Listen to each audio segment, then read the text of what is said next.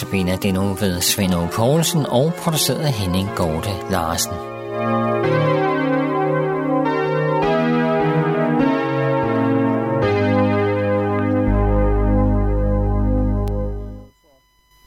Virakken i dette forår omkring Jesu opstandelse, affødt af, at nogle præster har udtalt offentligt, at de der ikke kan tro på fysisk opstandelse.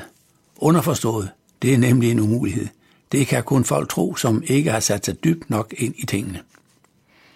Men hvis man gør det, vil ganske detaljeret være opmærksom på, hvad Bibelen faktisk beskriver om hændelsen omkring Jesu opstandelse, så bliver resultatet nu egentlig, at man kan undre sig over, at præster, der må have læst om opstandelsen mange gange, ikke stusser over, hvor detaljeret evangelisterne beskriver, hvad der skete. Og indser, at netop det er så trostyrkende. Det indgyder tillid til det, der beskrives, det må være rigtigt, for sådan beskrivelse, som vi finder her, kan ikke være opdigtet længe efter. Man kunne få indtryk af, at disse præster lukker lidt af for virkeligheden, for så stor kan må Gud ikke være, at han kan gribe ind i naturlovene, som han i øvrigt selv har skabt. Så bliver jo Gud ligefrem uhåndterlig. Så kan man kun bøje sig for Guds ord, og der bliver ikke rigtig plads til mine egne tanker, som man ellers bedre kunne acceptere. Nå, det bliver disse præsters egen hovedpine. Vi vil her holde os til Guds ord og undre os over, hvor trosstyrkende det egentlig er. Ikke mindst en lille parentes, som Matthæus har taget med om gravvagten. De soldater, der blev sat til at vogte graven, og netop tilse, at ingen skulle fjerne liget. Det står i Matthæus 27, vers 62. Næste dag, dagen efter forberedelsesdagen, gik ypperste præsterne og farisæerne sammen til Pilatus og sagde, Herre, vi er kommet i tanke om, at denne bedrager, mens han endnu var i live, sagde, efter tre dage opstår jeg. Befal derfor, at graven skal bevogtes indtil tredje dagen, for at ikke hans disciple skal komme og stjæle ham og sige til folket, han er opstået fra de døde. For så bliver det sidste bedrageri værre end det første. Pilatus sagde til dem, her har I vagtmandskab. Gå hen og sørge for, at der bliver holdt vagt så godt I kan. De gik så hen og tilsikrede graven med vagter og ved at sætte sejl på stenen. Ja, farisæerne havde altså ad omvej hørt, at Jesus ved forskellige lejligheder havde sagt, at han ville opstå tre dage efter, at han var blevet henrettet. De troede naturligvis heller ikke på den mulighed. De var jo oplyste, belæste mennesker, som ved, at døde ikke opstår. Men Jesus disciple kunne dermed nemt få den idé at stjæle Jesu lig, og derefter hævde, at han var opstået, som han havde sagt det. Og det bedrageri ville kunne give anledning til, Jesu tilhængere ville blive, at blive, blive oppisket en stemning iblandt dem, meget mere end, end det, man hidtil havde oplevet. Så bedre at gardere sig mod dette bedrageri ved at sætte vagt ved Jesu grav. Stadholderen kunne godt se fornuften i det, så en gravvagt bliver afsat til opgaven. Og dermed kom stadholderen til netop at bekræfte Jesu lægemlige opstandelse på helt enestående måde. Pilatus kom til at være et sikkert og en indirekte vidne på opstandelsen.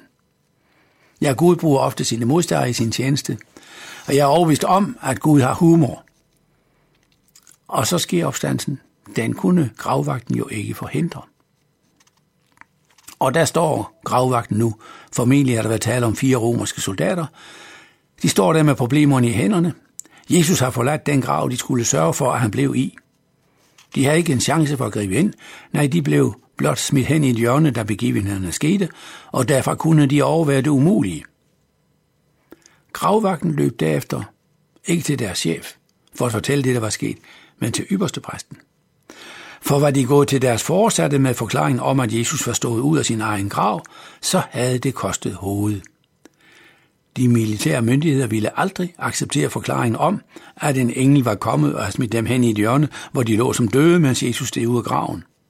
Ja, deres forstatte ville betragte en sådan forklaring som en fornærmelse, at de betragtede ham som småt begavet, at komme med sådan en forklaring og så tro, at han hoppede på den. Nej, de havde sovet de døgenægte, og at sove på vagt, det var dødstraf. Så de stakkels soldater var virkelig på den. De snakker med ypperstræsten. Hvad gør vi? Ypperste præsten samler ældsterådet, for sagen her var alvorlig. der står i Matthæus 28, vers 11 og frem. Mens de var på vej, kom nogle af vagterne ind til byen og fortalte ypperstepræsterne alt, hvad der var sket. De samlede så med de ældste og besluttede at give soldaterne en større sum penge. Og det sagde, I skal sige, hans disciple kom om natten og stjal ham, mens vi sov. Kommer det stadforholderen for øre, skal vi nok tage os af ham og holde jer udenfor. Soldaterne tog imod pengene og gjorde, som de havde fået besked på. Og dette rygte er i omløb blandt jøderne den dag i dag. Ja, at sige sandheden, den går jo under ingen omstændigheder. Det vil blive helt uoverskueligt, hvad der så skulle ske. Så I bliver nødt til, soldater, at sige, at I faldt i søvn på vagten, og så stjal disciplen livet. Det er det eneste at gøre. Og I får en sum penge for det. Vel tilstrækkeligt stor til, at noget af summen kunne lukke munden på deres forsatte. Må ikke det er det, de penge skulle bruges til? Det er jeg overbevist om. Men hvis Pilatus selv hører om det, så er penge ikke helt nok. Så skal vi ypperste præster nok tage os af ham og holde jer udenfor. Med det løfte og pengene i hånden turde soldaterne nok gå til kasernen og forklare, hvad der ikke var sket. Men det, der faktisk skete, kunne jo ikke skjules. Jesus var opstået efter at have været død i tre dage, som han sagde, han ville. Han viste sig derefter for sine disciple og en masse andre. Så der er mange vidner. Det er umuligt. Det er umuligt her kunne ikke skjules, selvom adskillige forsøgte at gøre det. I morgen vil I høre om Jesu møde med to af de vidner, der så ham.